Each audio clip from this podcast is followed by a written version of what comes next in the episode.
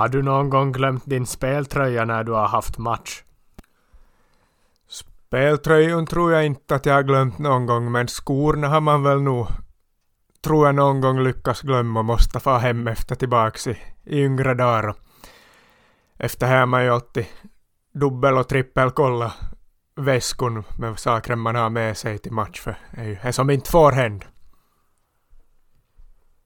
Är det rimligt av Mjällby AIF att lägga upp en bild på en bastu när man värvar en finsk spelare?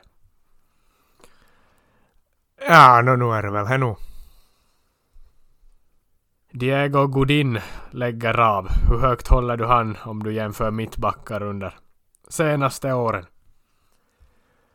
Nå, under hans tid som spelare så inte finns det ju så många som har varit bättre än han åtminstone. Inte alltså en av världens absolut bästa mittbackar under de senaste 10-15 åren, vad blir det? Väldigt underskattad spelare och Ja, inte vet jag nu, inte kan jag räkna upp några många mittbackar som skulle vara bättre än, än honom de senaste åren, så han är nog upp där som en av de allra bästa.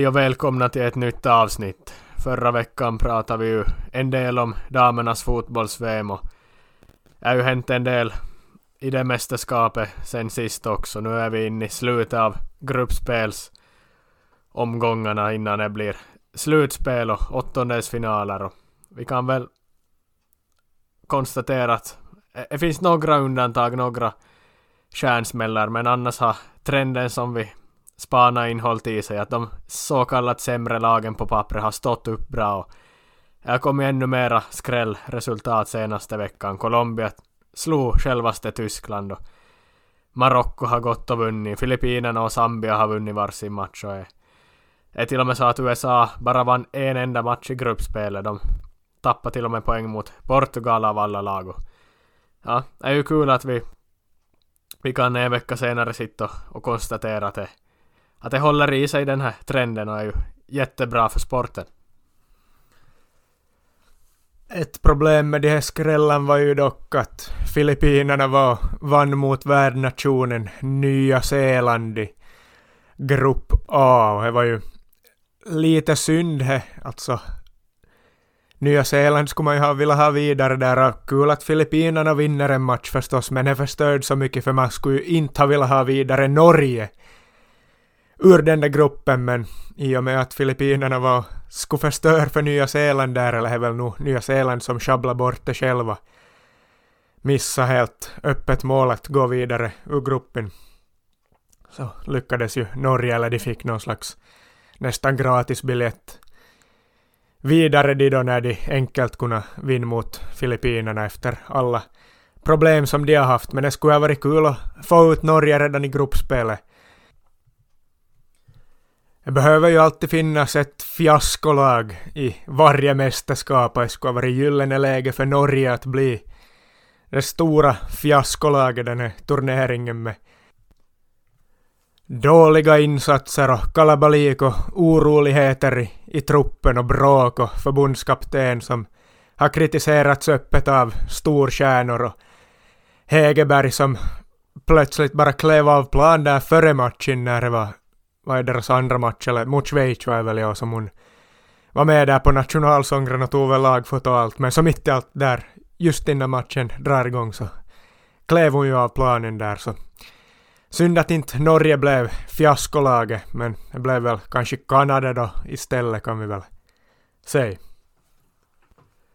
Ja, så misstänker jag att flera länder kommer att åka hem med fiaskostämpeln på sig här efter uttåg i åttondel eller kvartsfinal för det verkar nog finnas många lag som ja, som på förhand är bättre än vad man tror för är, är jämnare än någonsin och, och mer lag som bjuder på skrällar och är som Nigeria till exempel kommer bara in och kör. De har ju varit med tidigare många gånger men alltså sådana lag kan alltså stör vilka lag som helst. Det är absolut inte givet att alla favoriter tar sig vidare och vi har väl en ett bekant möte i åttondel nu då USA inte lyckades vinna gruppen så kommer ju de att möta Sverige. Sverige och USA har ju alltid varit i dam-VM stöter de på varandra hela tiden och i OS också men det verkar ju bli en sån åttondelsfinal nu men ja, skrällar är alltid kul att, att ha med sig.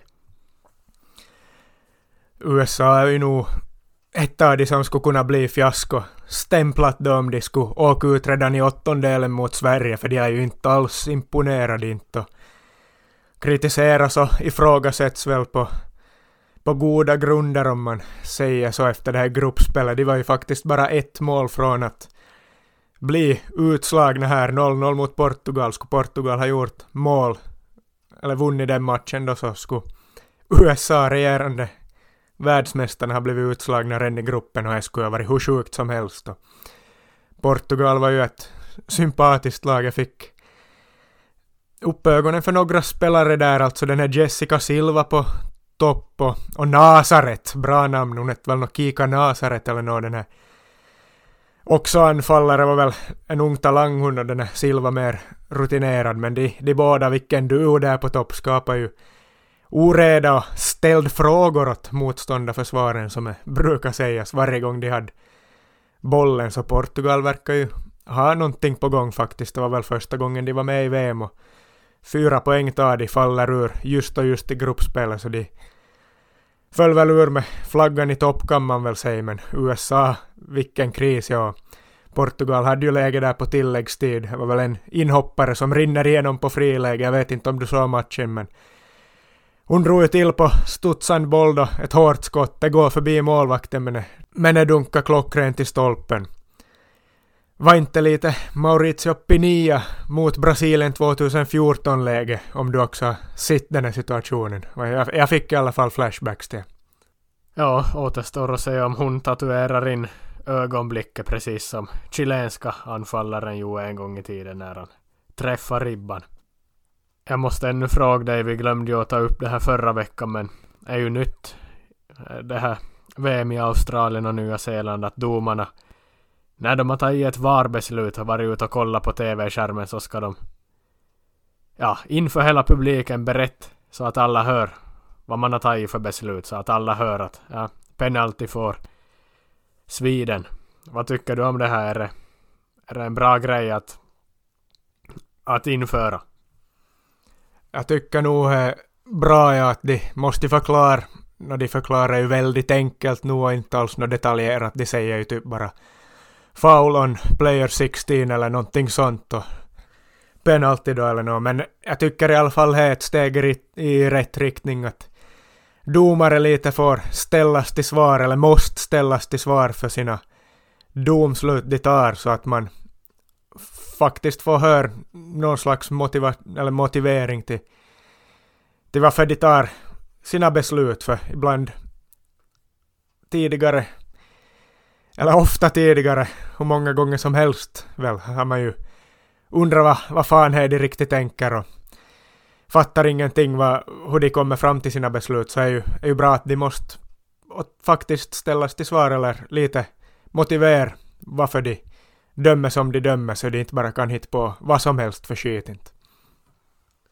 Men idag så tyckte jag nog jag blev fel då Lucy Brons befann sig i en offside-position men inte påverkade spelet alls. England-Kina blev väl 6-1 till slut och spelade ingen roll men England fick ett, ett drömmål bortdömt när domaren då förklarade att hon var i offside-position men hon, är ju, hon påverkar ju inte spelet men då fick ju domaren ah, stå där som en clown och berätta ja, hon har ju rätt i sak att Lucy Brons står i offside men är ju horribelt domslut. Ja, men ja, är ju just det att nu, nu gör de ju fel för henne men man får ju en förklaring till vad de tänker och då kanske hjälper en att förstå domslutet men Blir det fel så blir det ju fel och då ser det ut som en clown. Och, och då ska man ju se ut som en clown då också. Spelare ser ju ut som en clown. Om de gör stora misstag också så klart att domare ska, ska få göra också. Så. Ja, det var väl något liknande också igår i, i Australien, Kanada, att en australiensare stod i offside-position och på något sätt påverkade spelet när bollen gick in i mål. Oklart hur, hur domaren kom fram till det eller hur, hur de påverkar, tänkte att hon påverkar spelet där. Men ja, jag, jag tycker det är bra det här överlag. Men sen kan det bli lite lustigt ibland hur är Stefanie Frappad som kanske är allmänt känt som damsidans bästa domare och har ju dömt flera stormatcher på här sidan också. Hon, man, har ju, ja, man har ju inte hört domare prata och, och när de ska prata de är, eller lät ju nog, alltså hon hade ju så gäll röst alltså. Man har väl hört Musse Pigg. Hon lät ju exakt som Musse Pigg gör i, i sina i tecknade serier. När hon skulle förklara, Jag var väl just igår i, i Kanada, Australien om jag minns rätt, som hon dömde och så ska hon förklara någonting då så kommer det mitt i allt med Miss Musse Piggröst fram där en förklaring så det lät ju lite lustigt tyckte jag i alla fall, man kanske inte ska, ska skratta åt det men jag, jag, jag kunde inte hålla mig för skratt när det kom en Musse Piggröst där mitt i allt. Och finska Lehtovaara har ju fått dömna någon match också men ja, hon kanske hoppas på någon någon ny match här. Hon har väl bara dömt en vad jag har för mig nu här rakt av så här men ja, förhoppningsvis får hon döma någon ytterligare match innan VM tar slut. Ja, men hon har ju nog haft att göra för det. Hon har väl varit ja, huvuddomare i, i en match och dömde väl någon straff eller någon utvisning där i, det var väl i första gruppspelsomgången, någon av de första matcherna, jag minns inte riktigt. Men hon har väl varit fjärde domare i, är kanske en eller två matcher också sen dess så i lördags fick hon ju ganska fullt upp som fjärde domare när Frankrike spelade mot Brasilien och Frankrike ledde väl 2-1 där på tilläggstid och ja, hon hade väl försöka eller fått försök håll Pia Sundhage, Brasiliens förbundskapten och Hervé Renard, Frankrikes förbundskapten i schack hela 90 minuterna där men när det gick upp mot en 97-98 minuter och det här skulle nog varit sju minuters tilläggstid då började vara passerat så var ju Frankrikes gamla goda förbundskapten Hervé Renard våran favorit och, och skällde ut hon riktigt ordentligt. Alltså han var riktigt förbannad då inte domarna, eller då inte huvuddomaren blåste av i tid som han tyckte. Det har ju minst 20 minuter eller vad det var då förstås. Så hade väl varit något mer avbrott där på, på tilläggstiden så det var väl nog helt rimligt att den nu spelar vidare några sekunder till. Men Renard köpte inte alls. Han var riktigt jävla förbannad han ju och stod de fick nästan hålla bort honom där när han skulle fram och, och totalt ta ut sin ilska på, på Lehtovaara. Så hon hade ju en lite speciell situation där när hon har Pia Sundhage på ena sidan om sig vid, vid etta tränarbåset och en ilsken Hervé Renard till, andra sidan då så. Eh, skulle väl inte vara helt fy skammen då till få stå mellan Pia Sundhage och Hervé Renardi i 90 minuter. Det är väl nog någon slags dröm ändå. Ja, inte säger jag emot.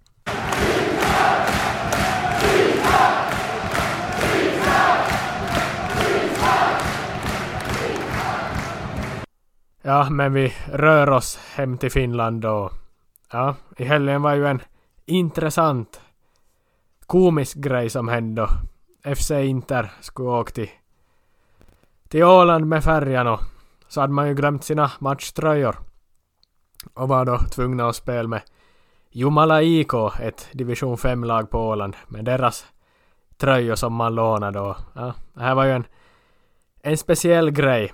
Att man glömmer tröjorna och ja, det var inte så bara att sväng att någon materialare tar bi, någon bil och svänga hem och hämta dem utan det var ju fyra timmar med båt går inte så snabbt så ja, Inter spelar med med ett ett annat ställe som inte var deras eget i helgen.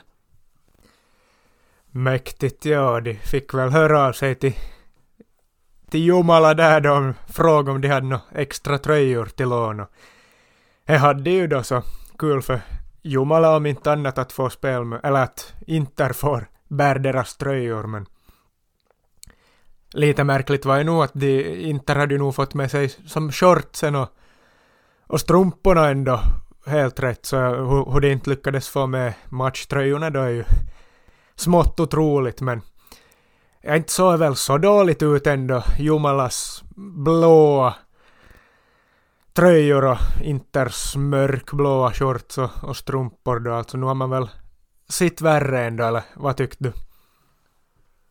Ja, och vi har väl kanske sagt det någon gång, men det är ju en, en klassiker alltid. VM 1958 i Sverige då Argentina skulle möta Tyskland och inte hade med bortatröjor och så spelar man med IFK Malmös gula tröjor igen en VM-match 1958 är ju alltid en, en klassisk story, så har ju hänt förr och hänt på högsta nivån också. Jag, jag googlade lite på, på sån här, på det här ämnet, vem som har glömt tröjor och sånt och så att Gillingham, ja, som då spelar i League One, tredje högsta nivån i England, de hade en gång glömt tröjorna och materialförvaltaren, The Kitman, fick sparken på grund av det, men vi får väl hoppas att Inters ja, materialare klarar sig och får behålla jobbet men det, det kan gå, gå på olika sätt när man glömmer tröjor. Så är det väl ja, ibland skapar det historia och det gjorde väl ändå för, för Jumalas del alltså. Petteri Forsell och gänget har nu ändå spelat i deras matchtröjor så det kan de ju alltid säga i framtiden. Det är ju inte lika stort kanske som att Argentina har spelat i, i Malmös, vad heter det, IFK Malmös tröjor på 50-talet men en VM-match men, men ändå, inte det är ju fy skam inte för Jumala inte. Ja, inte vet jag. Gillingham sparkar sin materialare, eh, går väl att förstå ändå, är väl liksom som materialförvaltare har man väl en uppgift på matchdagar. Nå, no, inte riktigt, de har nog egentligen, sköter nog ganska mycket, de här materialförvaltarna alltid, men man har väl en huvudsaklig uppgift när det kommer till en match då, och det är väl att se till att speltröjor och spelkläder finns där för spelarna. Så ja, lite rimligt kanske ändå att Gillingham sparkar sin materialförvaltare men kanske nu inte Inter behöver gå lika långt. Och man undrar ju kanske om det har hänt eller händer för andra klubbar också. Hur ofta händer det händan? Det är ju sällan man råkar var på bortaresa just till Åland så ofta kanske ändå går att vända om och någon sätter sig i någon bil eller någon vänder om och hämtar de där tröjorna men just på Åland så försvårar det ju saken då i och med båtresan så kanske inte är första gången det händer men det syns ju mer när det händer på Åland. Ja, det är ju så. Men i, i låga divisioner, långt ner i seriesystemet, då är man ju van med med liknande grejer, eller det behöver ju inte vara så heller utan det kan vara det, kan inte, det behöver inte vara så att man har glömt tröjor men ändå så tycker någon, någon domare eller någonting att det, det ser lite för likadan nu, likadant ut så då, då vet du vad man alltid har för lösning. Då, då spelar man med västar. Men det är väl kanske inte godkänt på högsta nivå men i, i gästgårdsserierna så har man ju nog haft på sig några no västar i flera ja, säkert tio matcher som jag spelat med väst i, i mitt liv i alla fall. Vi fick nog spela någon match med väst i fjol med BK48 i division 5 i år. Så är nog ett bekant fenomen och faktiskt när jag spelade min debut, min första match för Vasa IFKs representationslag, det var en cupmatch i Lapua mot Virkie. Så spelade vi i västar, om jag inte minns helt fel. ja, jag tror vi börjar matchen med, med vanliga tröjor nu, men det här Virkes Jussi-pajdat är ju lite svårt till, till spel mot när man har blå vita ställ, så efter ett tag tyckte väl domaren att nej, det funkar inte det här, så ni får dra på er västar, så det var ändå finska kuppen, Vasa IFK, division 2-lag, Virke var kanske i trean på den tiden tror jag, så spelar man med västar den matchen, debuterar för IFK i västar, så nu har väl ändå hänt på lite högre nivå också nu.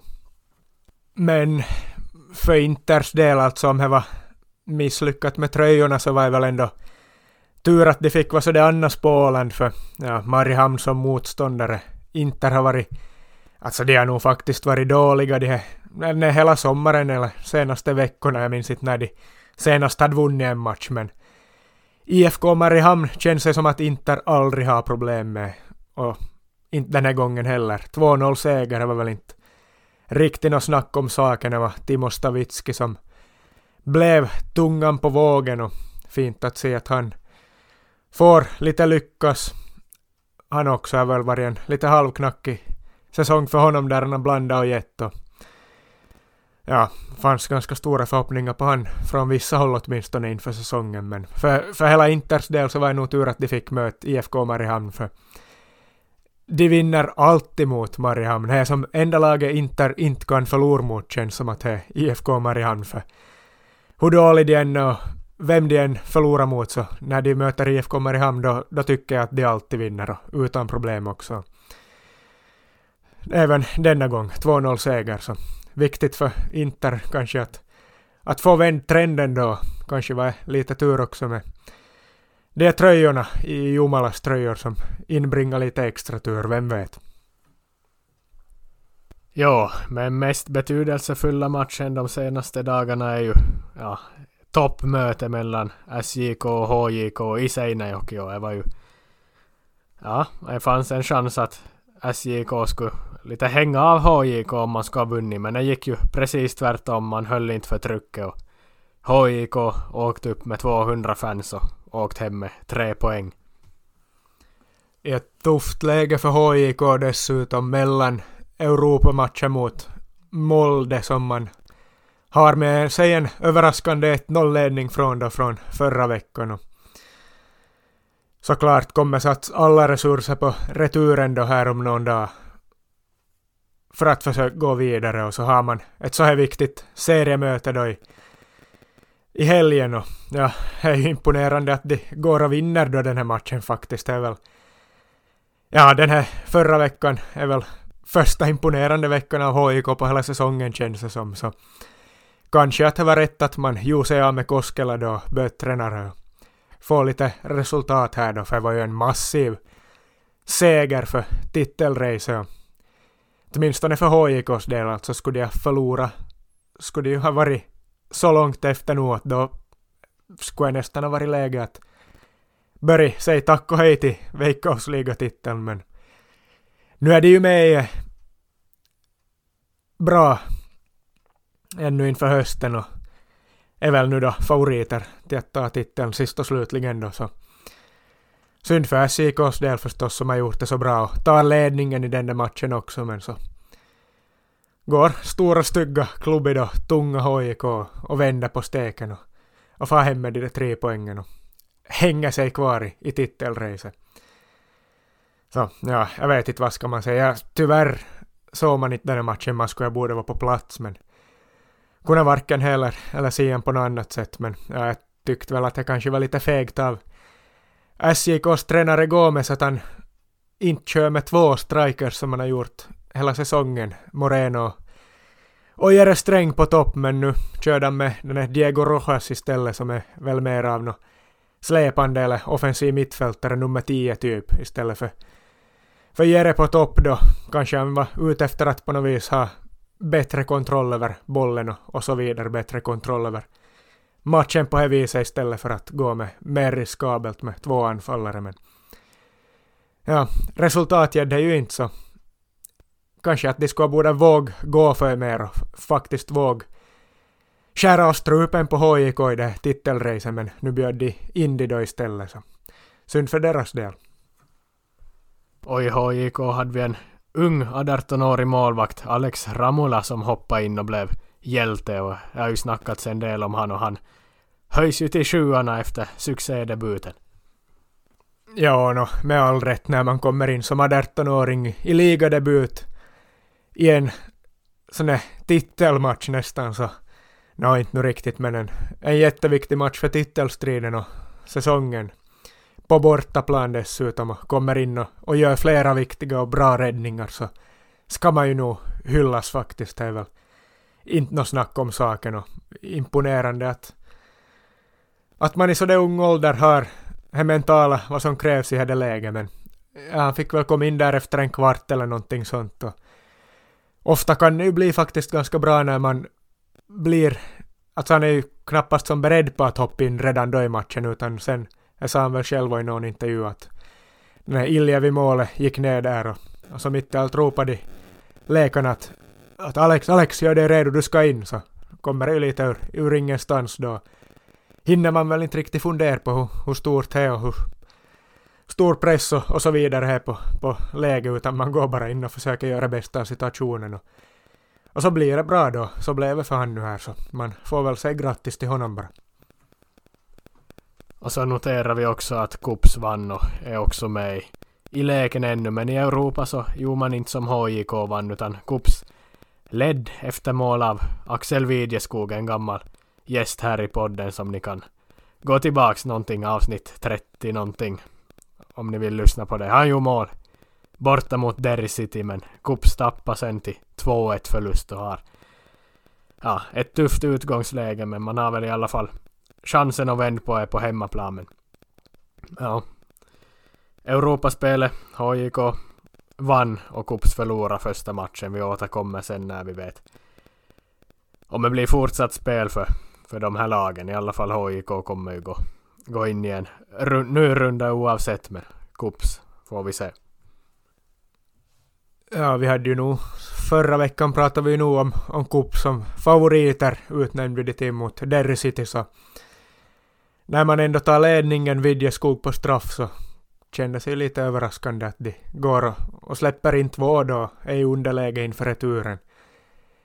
Det var väl något krångel där med att få med vissa, var väl afrikanska spelarna fick väl inte resa in till, till Nordirland eller någonting sånt. Det krävdes något visum och det var något byråkratiskt strul. Jag hängde inte riktigt med där så de fick ju inte med alla spelare de kanske skulle vilja ha med till, till den där matchen och det kanske påverkar också men ja, de har satt sig i ett, ett lite tufft läge då, förstås inte något omöjligt och jag ser de fortfarande som favoriter att, att vända på steken på hemmaplan och ta sig vidare. Men knepigt läge mot luriga Derry City då. HJK, ja, inte, fast de leder 1-0 från hemmaplan så inte kan man väl se det som favoriter i, i returen borta mot Molde, men häftigt skulle ju vara om de skulle lyckas ta sig vidare där. Ja, men vi rör oss lite längre ner i hierarkin då. Även om vi ska till Olympiastadion där det var Roots Cup-final i helgen. Tolkis bollklubb, 2BK, en stor grej på Yle har jag sett och läst om. En, en fin saga när ett division 5-lag var och spelade final mot SJK Apollo som tyvärr var och besegra Tolkis bollklubb från Borgå då, men är Rotskap, intressant turnering.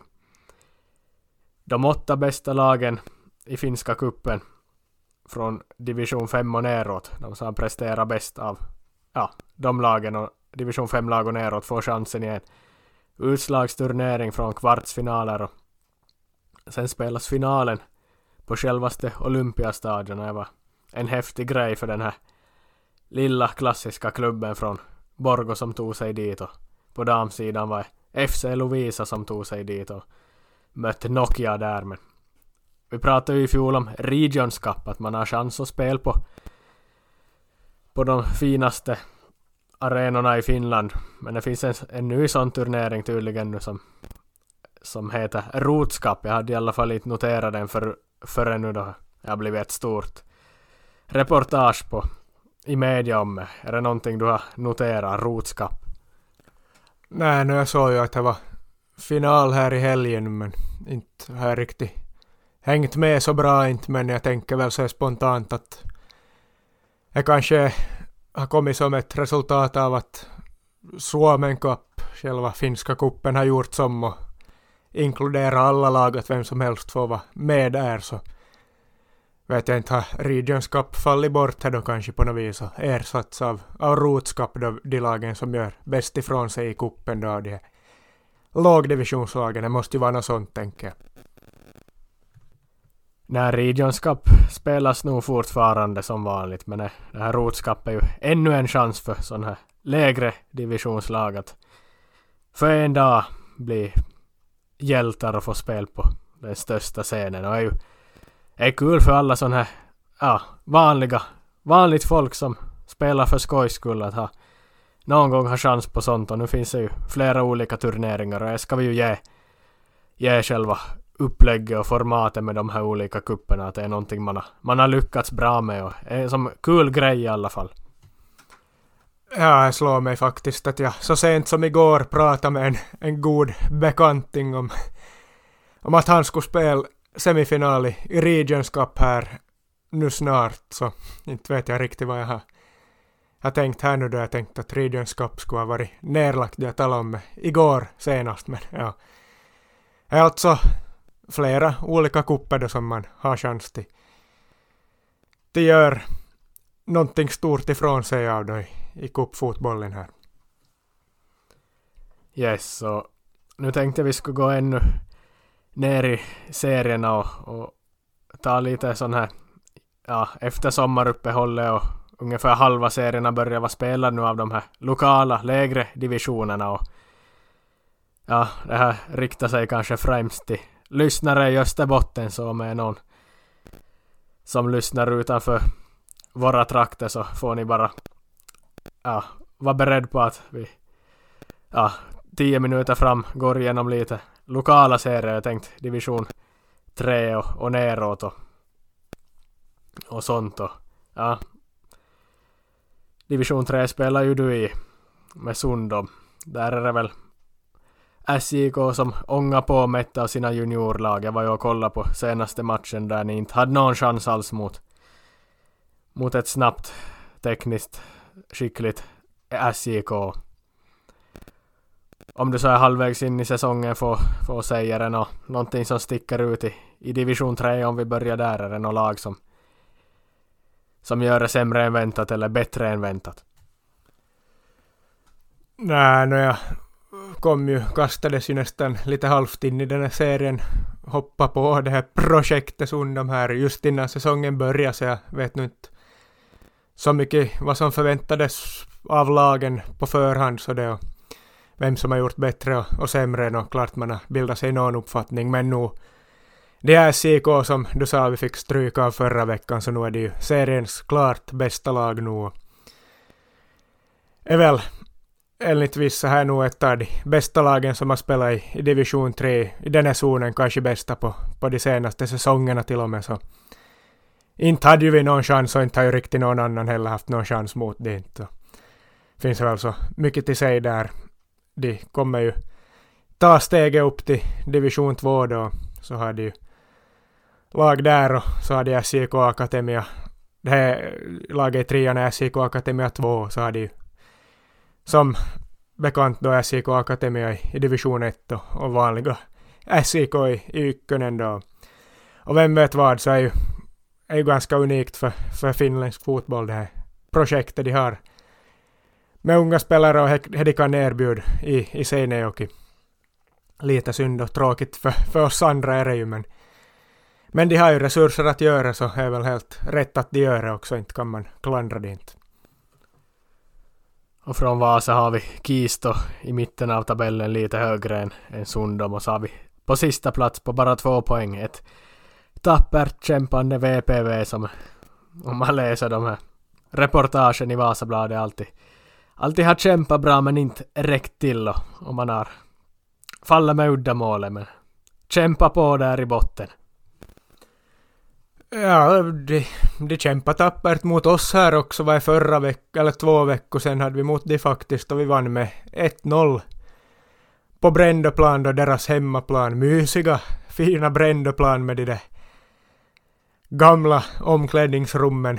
som att gå tillbaka in i en tidsmaskin till få in i de där mörka, unkna, trånga, lutande omklädningsrummen. Det var ju nästan att de föll samman när vi firade vinsten där efteråt. För ja, vi firar vinst. Inte firar vi väl varken hårdare eller, eller mindre än, än vanligt när vi vinner, men eh, det var nog så, så på förfallningsgränsen, de där barackerna till omklädningsrummet, det var nog nästan som man trampade genom golvet bara av att man hoppade lite där. Så. Fint var att vara där och, och spela i, i Brändöplan.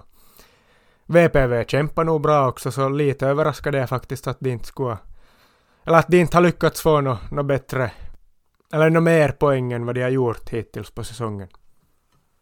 Om vi går ner i division 4 så hittar vi återigen ett SJK-lag i toppen. Ja, det är lite enformigt och, och dystert nu att de leder där också så vi får väl att göra med det i division 3 nästa år då är det ganska mycket som tyder på så eh, ja, jag vet inte vad ska man säga, de leder väl typ alla serier de är med i med SIK-lagen och samma på damsidan också är väl samma där. Ja, man har sex poäng till godo till serietvåan hoppet. Jag tror de här lagen möts nu i slutet av veckan så det blir ju en, en, ja, en match där man kan definitivt säkra segern. Men om hoppet vinner så då finns det fortfarande chans att det, det kan bli en, en hård höst. Men båda de här lagen är obesegrade. Hoppet var nära att tappa poäng och, ja, eller förlor sin första match för säsongen i helgen när man ligger under med 2-0 mot FC Korsholmen på, på tilläggstid. I grevens tid som man säger det så, så hittar man rätt två gånger om genom två, två gamla stötar som, som knappt orkar springa mer eller håller ihop men kvittera där till 2-2 inför en ja, det var en, en heroisk upphämtning efter att ha legat under 2-0 men 2-2 slutade den matchen och Ja, vårt gamla Iskmo Ljungsund är ju näst sist i division 4, bara åtta poäng. Två vinster enbart och man har det riktigt kämpigt där. Det är bara Ilmajoki, IK, som är under dem på sista plats. Och, ja, kanske IK ska hålla sig till, till brottning istället för fotboll. Det är väl sånt de är bättre på. Det är väl lite nästan din serie det här då, ditt eller dina två gamla lag, de som du har representerat, IJBK i hur många säsonger som helst och så gjorde du väl någon säsong i IF-hoppet där och innan du hängde upp skorna i, i björken men kanske de gamla stötarna som var hitta in i målprotokollet där i grevens tid fanns med redan på din tid då du spelade i hoppet eller eller är inte riktigt så gamla ändå? Ja, no just de gamla stötarna som gjorde mål har nog funnits med i alla sina dagar, men man har väl nog föryngrat laget lite så man har både en ganska bra mix på gammalt och ungt där, men Iskmo Jungsund är väl nog nästan för ungt för att hållas kvar däremot, men ja, de här andra lagen, inte vet jag, ska vi säga nå. Kungliga Vasa, kanske lite, lite längre ner i tabellen än man skulle tro. Kanske de börjar å sin sida bli lite för ålderstigna, vad vet jag måste ju nästan vara så, ja, vad är dina femte eller någonting sånt. Det är vad du har upp tabellen, ja, det blir väl något sånt, ja. Så. Det är ju faktiskt lite överraskande, ja, de brukar ju nog vara högre upp än så i serien, men kanske kul med, med lite andra lag som får lyckas då också. Eller ja, om det är SIK som lyckas. Som i alla andra serier så är det väl kanske inte lika kul, men hoppet skulle vara kul om, om de skulle lyckas ta steget upp istället för SJK får vi hoppas att IJBK kan rädda kontraktet kvar i fyran på nå världens vis, men det ser ju ganska mörkt ut, ja, men ja, inför säsongen var det väl inte sagt att de skulle alls få ihop något lag eller någonting sånt tyckte jag hörde om att det var väl ganska osäkert och om de skulle ha några spelare och tränare och så vidare så det är fint att de har fått någonting till stånd men tyvärr ser det ju inte så ljust ut för tillfället då. Sen går vi ner till division 5. Här har vi ju några bekanta lag, ditt gamla BK, men när man kollar så är, är många jobbiga bortamatcher, mycket dit i Seinejoki-hållet och är ju ett Seinejoki-lag som överlägset på 13 vinster av 13 matcher leder serien, Seinejoen Sisu. BK hittar vi på tredje plats. Ja, är väl lite trist här med ett lag som överlägset mot de andra då, Sisu som har 13 matcher spelade och 13 vinster och har de 58-10 i målskillnad så det är ju inte något snack om vem som är seriens bästa lag och, och kommer ta steget upp där i fjol. Äh, I år. I fjol var ju också ett Seinäjoki-lag, SJK, juniorit eller vad det nu blir då. De där som är i fyran nu och leder som vi talade om just, det var väl de som var överlägsna i fjol, men de förlorade ju några matcher eller tappade poäng i någon match och förlorade mot oss bland annat. Så, så lite mer spänning var det då, men Sisu går väl som tåget där. Jag vet inte, har vi något annat intressant där i, i femman? Ja, vi har Malax på sjunde plats i pratande stund. Man har förlorat mot Suvila den Susi och jag noterar i protokollet från den matchen att Susi från Suvilahti var det översätt snabbt åt mig. Sunnanvik är det väl men de är nog inte så svenskspråkiga där i det laget tror jag så är nog Suvilahti de, de kör på. Jo, jag såg att när Malax hade mött Susi då så hade Susi fått tre röda kort, alla på bänken. Tre, alltså sån här Ja, alltså tränare eller äh, stabmedlemmar blev utvisade. var inte som spelare utan tre från Susis stab. Och det här är ju ett märkligt fenomen som de här har. Man, har, man spelar i division 5. Har 11, jag tror det är 11 spelare som är uppskrivna som sån här taustahenkilöt. Som är med i laget. Man har en psykisk, eller en psykolog. Man har en läkare, två fysioterapeuter tre huoltaja, sån är allt i allor, en videoanalytiker, en, två lagledare och så har man också en agent på pappret. Och det är ju någonting som vi har noterat. Du spelar mot dem i fjol och jag har spelat mot dem förr i tiden. Det är ju, är ju ett sätt för att få folk att hänga på bänken som inte egentligen skulle få stå där. Ibland har de haft några ölburkar i handen och något sånt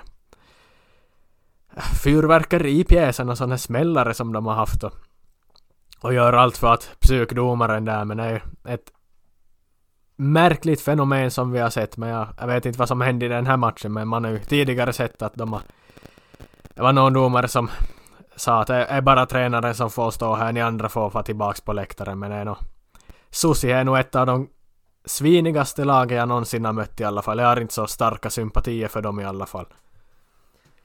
Nej, väl nog Vasaneidens grisigaste lag det är Susi faktiskt och ja, de tar ju in, eller har de här på pappret där så de ska få finnas på bänken men det är ju nog bara som gubbar där som hänger kring laget och ofta med en eller två till och med ölburkar i handen och, och mer blir det under matchen så att de ska få stå där och skrika vid bänken då, få vara nära motståndarbänken då också och provocera och kunna hålla på ställt till med oreda och ja, fyrverkeripjäser och allt möjligt vad de har och ropar och härjar och, och grisar ju på plan också förstås så ja, så här, utifrån är det ju är det ganska komiskt och lite roligt. Till, till se och vet hur de håller på men ja, det är ju inte alla som tycker att det är lika kul att ställas mot det när de håller på så här men Ja, smartare ju får man ju ge det att ha sina agenter och videoanalytiker och huoltajan där för att få in det gubban på bänken så här kan man väl inte säga något annat än det måste man ge det. Men man har ju alltså större stab än ett Veikkausligalag. Det, det känns ju så, är ju helt sjukt. Ja, men det är fiffiga soci som har kringgått regelverket och hittat kryphål där i systemet.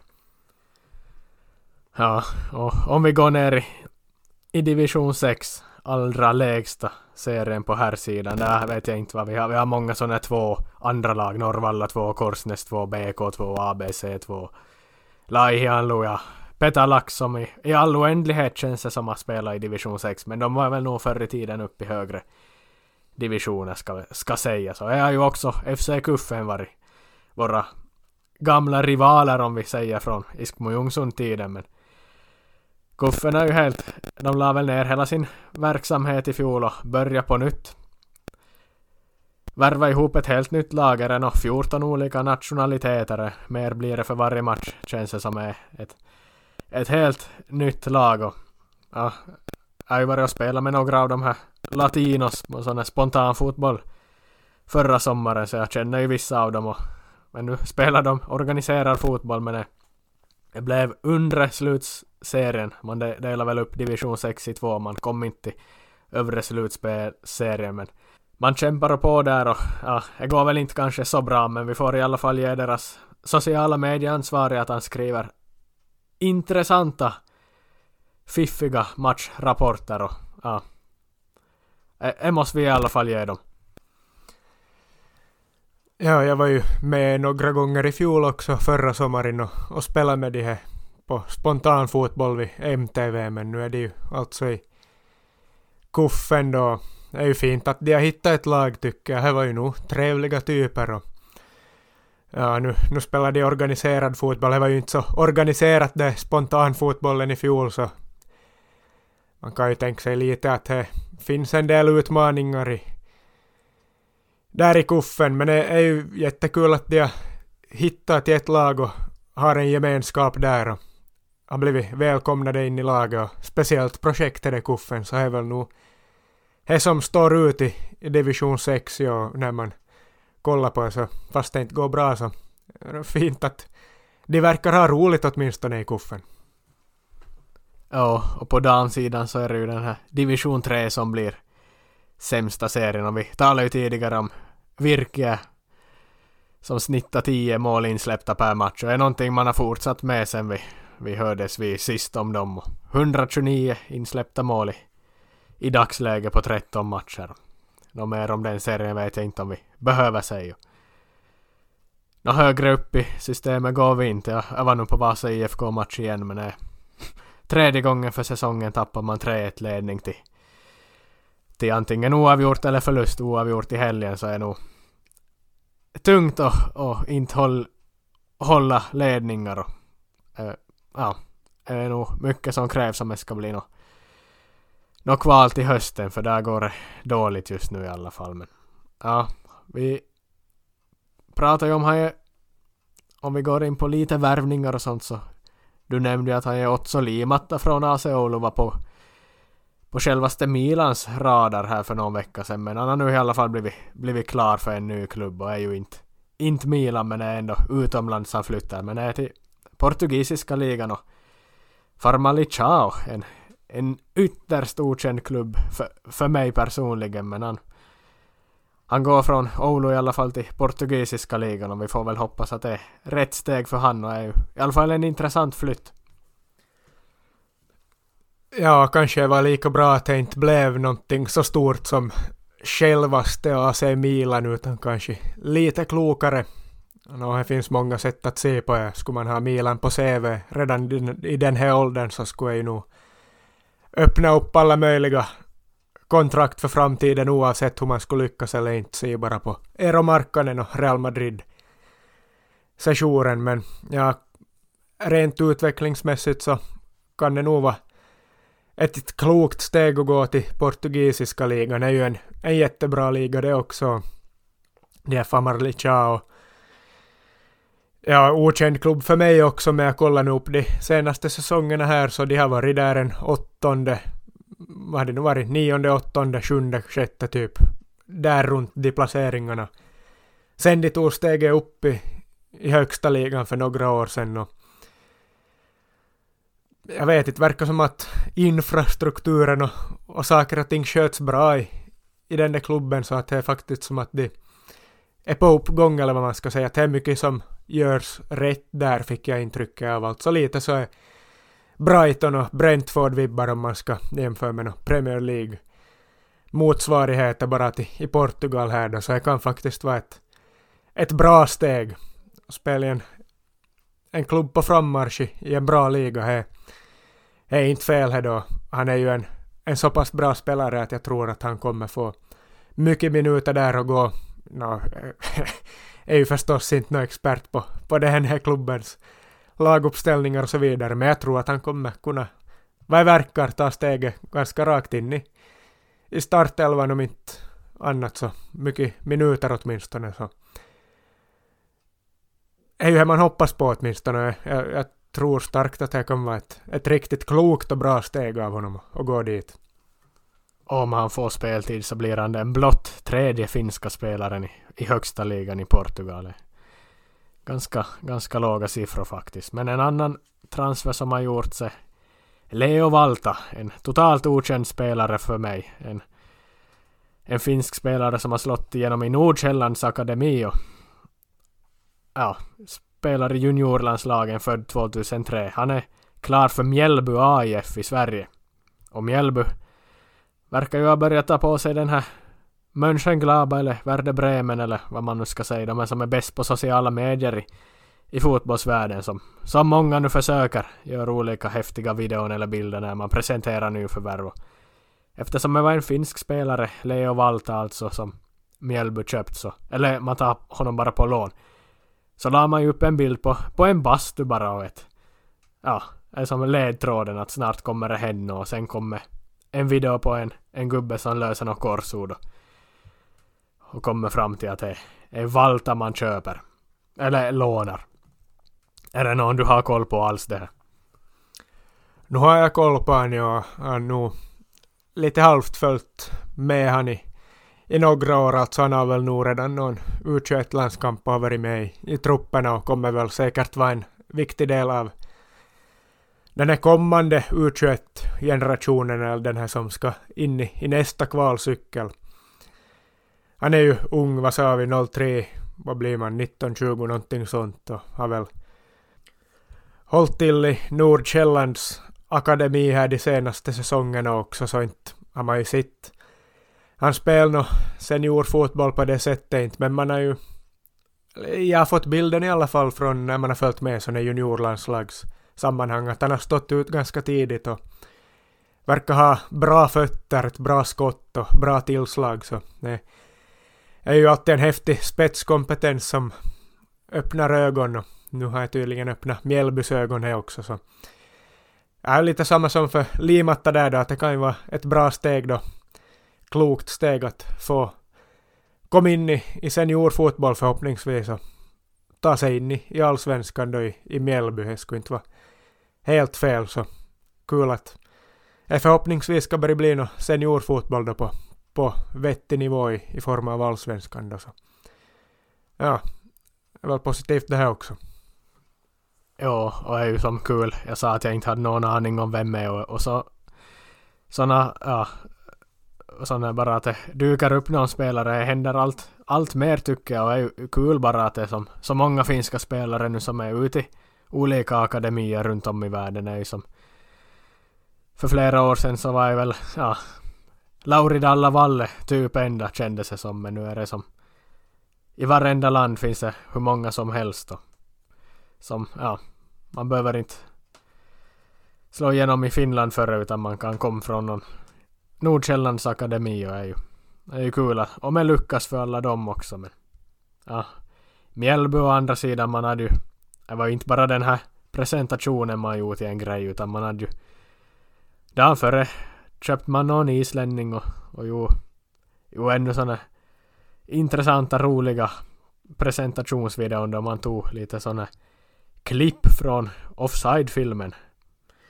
Det är som Mjällby steppar verkligen upp där som på sociala medier nu är väl någonting som du tidigare har pratat om att du är lite, varit lite emot många sådana här men det, det verkar nog som att det är varje klubb nu som nästan har någon som sköter sociala medier och som har i uppgift att göra det riktigt bra nu för att det ska bli som en Alltså själva presentationsvideon är ju som nästan större nu för tiden än spelaren då han står där med bild eller på bild med tröjan. Det har ju blivit, vi har ju gått åt det hållet nu. Ja, det är ju som inte något speciellt något mer att man gör roliga eller häftiga presentationsvideor så är ju som inte alls något speciellt eller häftigt. Jag går inte igång på, på något sånt inte och jag vet inte, Burnley typ tar och gör något presentationsvideor och tar några scener från vad som helst för film, typ Shrek eller någonting där någon pratar och så mitt i allt presenterade en spelare där då och så hylla sig av hela världen att oj oj det här var nog så fantastiskt att oj oj vad det är topplevel alltså de här Burnley oj vad de har tänkt till men som de videorna har ju ofta inte någonting åtminstone de Burnleys just har ju inte haft någonting med med spelaren att göra överhuvudtaget och, och så är det väl ofta med de här videorna så ja, skulle nog vara en eller två klubbar som håller på men när det alla som håller på tävlar på det viset så blir ju nästan bara lite löjligt tycker jag sist och slutligen. Kul var det väl för några år sedan men det börjar vara länge sedan känns det som. Ja, jag håller nog med men, men eftersom Mjällby drog klipp från Offside-filmen så, så går i alla fall jag igång här. Jag måste nog säga att det är överlägset. Jag vet, ja, i alla fall i min värld är det bästa fotbollsfilmen. Inte bara fotbollsfilmen, en av de allra bästa filmerna någonsin som har gjorts. Handlar om Stenfors BK, ett lag i svenska division 6 som någon gång i tiden har varit i allsvenskan men harvar runt där och, och kämpar på och hela klubben hotas att läggas ner men så värvar man in en, en före detta stor stjärna som dock visar sig vara ganska alkoholiserad och ur formen. Han ska komma dit och, och rädda dem men är, är som, allt går mot dem och är men det är så, så charmig film och så bra skådespel. Så är som nog, om inte ni har sett den så Offside är nog bästa fotbollsfilmen i min värld för det finns ju slutligen inte så många så är bra fotbollsfilmer. Det finns bra dokumentärer men som fotbollsfilmer, kommer du på några många som är bra där? Har du någon som sticker ut, någon favorit? Finns det några bra fotbollsfilmer förutom Offside som jag nämnde? Nej, nu jag kommer nog faktiskt inte på någon överhuvudtaget jag här nu så är rakt av. Jag ser ju på så lite filmer överhuvudtaget och, och så, så inte vet jag. Åshöjden men det är ju en serie, det är då inte en film. Och,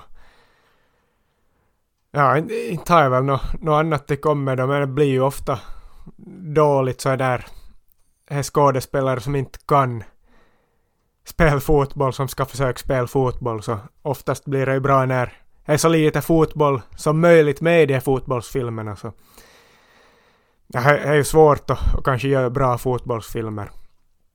En jag nog kommer på nu är den här Tiger, Stigrar eller vad den hette, i skuggan av San Siro baserade filmen som kom var i, i fjol eller för några år sedan. Jag var och såg den på bio faktiskt och tyckte att den, den var faktiskt bra. Det är ju en svensk som flyttar till Inters akademi och, och får sina problem där sen sist och slutligen. Och, och får ett ganska tragiskt öde. Så det var en, det är ju baserat på, på verkliga händelser. Och, som nu själv har varit i Italien så i en akademi så var det mycket som man kunde hålla med om att stämmer faktiskt i den filmen. Så den rekommenderar jag om inte annat, men det är väl typ enda bra fotbollsfilmen jag kommer på så här, rakt av nu.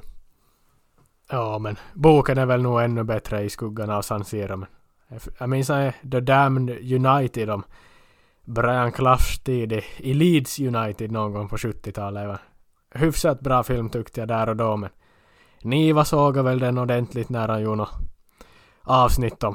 Det var väl Nottingham Forest avsnittet med Brian Clough som man sågade den filmen men jag tyckte den var helt, helt bra i alla fall men det är nog ofta så att dokumentärer kan man göra bra och just serier som det börjar ju vara alltför populärt det också att man följer med lag men du nämnde ju Åshöjden är ju en klassiker men fotbollsfilmer överlag är väl inte kanske de bästa men Offside är den sticker ut ur mängden. Det låter som att man måste se den offside-filmen då någon gång när man har passligt och tid. Ja, no, som, som Liverpool-supporter så rekommenderas den starkt i alla fall, men vi får väl börja runda av och på tal om att runda av så kan vi som avslutning nämna att Diego Godin lägger av skorna på hyllan. Avslutar sin karriär i Vélez Sarsfield i Argentina som blev hans sista klubb och innan det var han ju Atletico Mineiro innan han försvann från Europa några ja, märkliga år där i Inter och Cagliari i slutet men det var ju främst tiden i Atletico de Madrid under 10-talet här som han dominerade mittbackspositionen och i Uruguays landslag såklart också men Diego Godin jag vet inte varför det tog så starkt på mig. Jag kanske råkade komma in på hans eller den avslutnings, hans, hans tweet när han förklarar att han är klar med fotboll. Så jag råkade väl scroll Twitter just när den kom så jag som tog, tog mig till den extra mycket. Men det var ju som ja folk lägger av hela tiden. Jag vet inte men Godin han på något sätt så jag vet inte är han jag vill nästan påstå att han är 2010-talets allra bästa mittback i fotbollsvärlden. Han är så bra som han var då han var som bäst, så bra som Simeones Atletico Madrid var på den tiden. Och Uruguays landslag under vissa perioder också när man gick långt i VM och vann Copa America. Jag, jag bollar över frågan till dig helt enkelt. Finns det någon bättre mittback under 2010-talet än Diego Godin? Jag gissar att det är många som tänker att vad, vad fan talar han om nu att han yrar och på men ja, i alla fall jag håller Godin som i alla fall, inte vet jag bäst men ja, jag, jag säger att han är bäst på 10-talet. Nej, nog inte är det väl egentligen fel att komma med här påstående inte. Alltså, nu har ju, inte vet jag om det finns någon som sticker ut ändå som att skulle ha varit allra bäst inte alltså. Klart Ramos är väl kanske den som folk brukar prata om som att ha varit allra bäst, men det är ju mycket för att han har gjort så mycket mål, varit så synlig.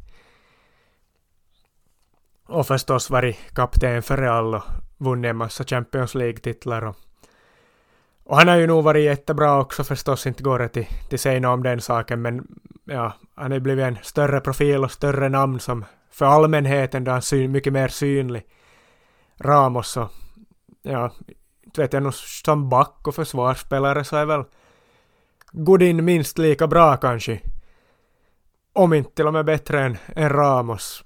De är väl ungefär på, på samma nivå så kommer ju Chiellini där också någonstans in i, i ekvationen som en av de allra bästa. Och, vet jag, Thiago Silva och, och gänget. Och, ja, van Dijk är ju kanske en senare generation han och också en sån som har haft mer synlighet och spelat i Premier League och, och så vidare. Men ja, Godin alltså, han är ju upp där bland de, de allra bästa och inte väl han sämre än, än någon av de här Ramos, Chiellini, Thiago Silva och, vem mer som nu finns, Pikén och Piqué är nog en, en nivå sämre om inte några till och med. Men jag underskattar då, just för att han nu har spelat i, i Uruguay och, och Atletico Madrid, alltså är ju topplag men inte de allra femstjärnigaste toppen av topplagen utan här där just under så han har ju inte kunnat som stapla titlar på hög och Champions League-titlar som till exempel Ramos men skulle han nu ha spelat i, i Real Madrid istället för Ramos så inte det är otänkbart att, att han skulle ha vunnit precis lika mycket och varit precis lika bra uppskattad av, av allmänheten. Så ja, rent fotbollsmässigt på plan så är det väl nog få, om ens någon, som har varit bättre än Diego Godin här av de 2010-talets mittbackar. Ja, för det var ju det jag preciserade 2010-talet. Det betyder ju mellan 2010 och 2020 för van Dijk är ju mer, han har varit som bäst på 2020-talet då alltså, de senaste åren. Och de här italienska backarna Cannavaro och Nesta är ju mer 00-tal mellan 2000 och 2010. Men under 2010-talet, ja, jag vill nog påstå att Godin han ska nog nämnas som en av de allra bästa.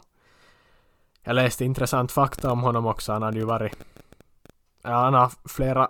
Det sägs att han ska ha flera nationella sådana ungdoms juniorrekord i, i simning också.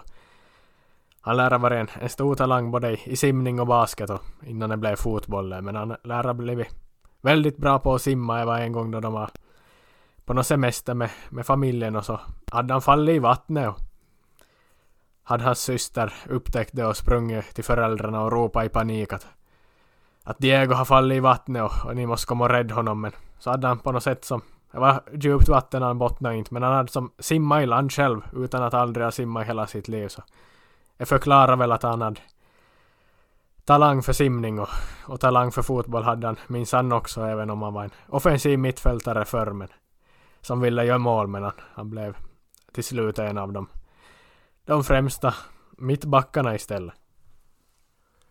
Ja, man har ju nog ändå, han är ju den spelartypen, eller var den spelartypen som man nu har svårt att se som en offensiv mittfältare sen sist och slutligen när man funderar på hans karriär. Jag tänker nog honom mer som en hård, no nonsense, noggrann, följsam mittback, duellstark men kanske nu inte att hans allra främsta egenskaper skulle ha varit med boll, alltså han var väl inte en av de nya moderna tidernas mittbackar där.